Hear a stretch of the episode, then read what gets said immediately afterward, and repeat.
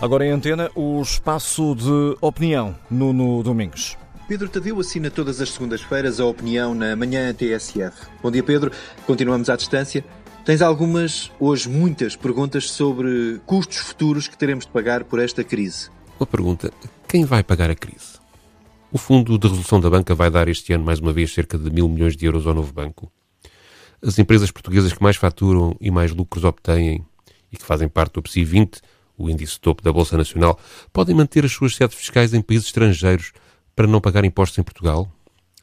A Brisa e as outras concessionárias das autoestradas portuguesas vão mesmo receber milhões de euros de imunização pela falta de circulação de automóveis?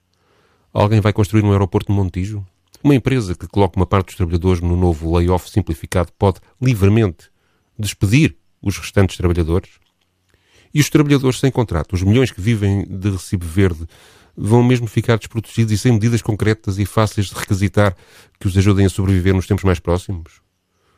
Os médicos do Serviço Nacional de Saúde, que com os enfermeiros e o pessoal auxiliar dos hospitais são os nossos heróis nesta guerra ao novo coronavírus, vão poder continuar a trabalhar para o privado e a desviar clientes do público?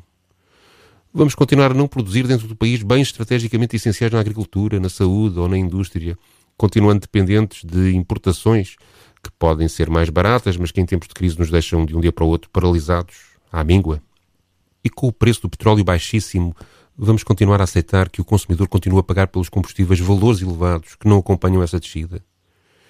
Vamos aceitar a exigência de Donald Trump e destinar, como estava previsto, 2% do orçamento do Estado para a defesa, o que quer dizer dispor de mais dinheiro para servir os interesses internacionais da NATO?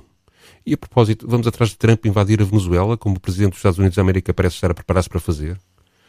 E vamos continuar a aumentar a nossa dívida de Estado para níveis brutais, provavelmente chegando acima dos 200% do PIB nacional, por causa da desvalorização da economia portuguesa, a que somará a aceitação de nova dívida, seja em forma de corona bonds, seja através de qualquer outro tipo de empréstimo com juros dependentes das flutuações dos mercados. E isso não desemboca na falência do país e em mais miséria para todos. E quando voltarem a aumentar os impostos, vão buscar dinheiro a quem? A quem trabalha, ou investe no setor produtivo ou a quem vive de especulação financeira.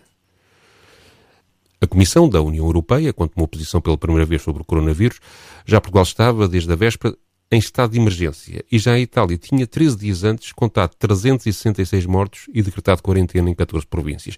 Vamos continuar a entregar o nosso futuro a esta incrível incapacidade de ler a realidade.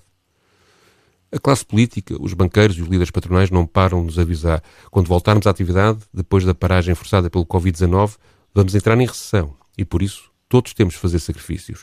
Isto é como se fosse uma guerra. Não param de dizer, tentando preparar todos para aceitar pacificamente mais perda de rendimentos, mais desemprego e, para quem o tiver, piores condições de trabalho.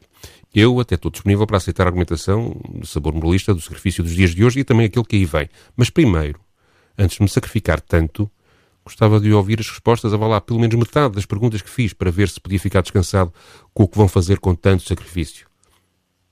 Li este fim de semana a seguinte reflexão sobre o futuro.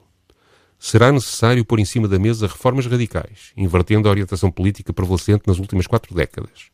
Os Estados terão de ter um papel mais ativo na economia, devem encarar os serviços públicos como investimentos e não como um peso, e procurar formas de tornar os mercados de trabalho menos inseguros a redistribuição estará novamente na ordem do dia. Os privilégios dos mais velhos e dos mais ricos serão postos em causa. Políticas consideradas excêntricas, como o rendimento garantido e impostos sobre a riqueza, terão de fazer parte do menu. Esta reivindicação não é feita por um perigoso comunista ou por um deslocado radical de esquerda. Esta reivindicação está escrita num editorial do Financial Times, o jornal inglês que desde 1888 alimenta a alma do capitalismo ocidental. Se até o Financial Times quer acabar com os excessos do liberalismo económico, Porquê é que as respostas às perguntas que fiz, pelo que leio e escrito e dito pelas elites portuguesas e europeias, que nos governam e nos doutrinam, parecem ser exatamente as mesmas do costume? A opinião na manhã TSF às segundas-feiras com a assinatura de Pedro Tadeu.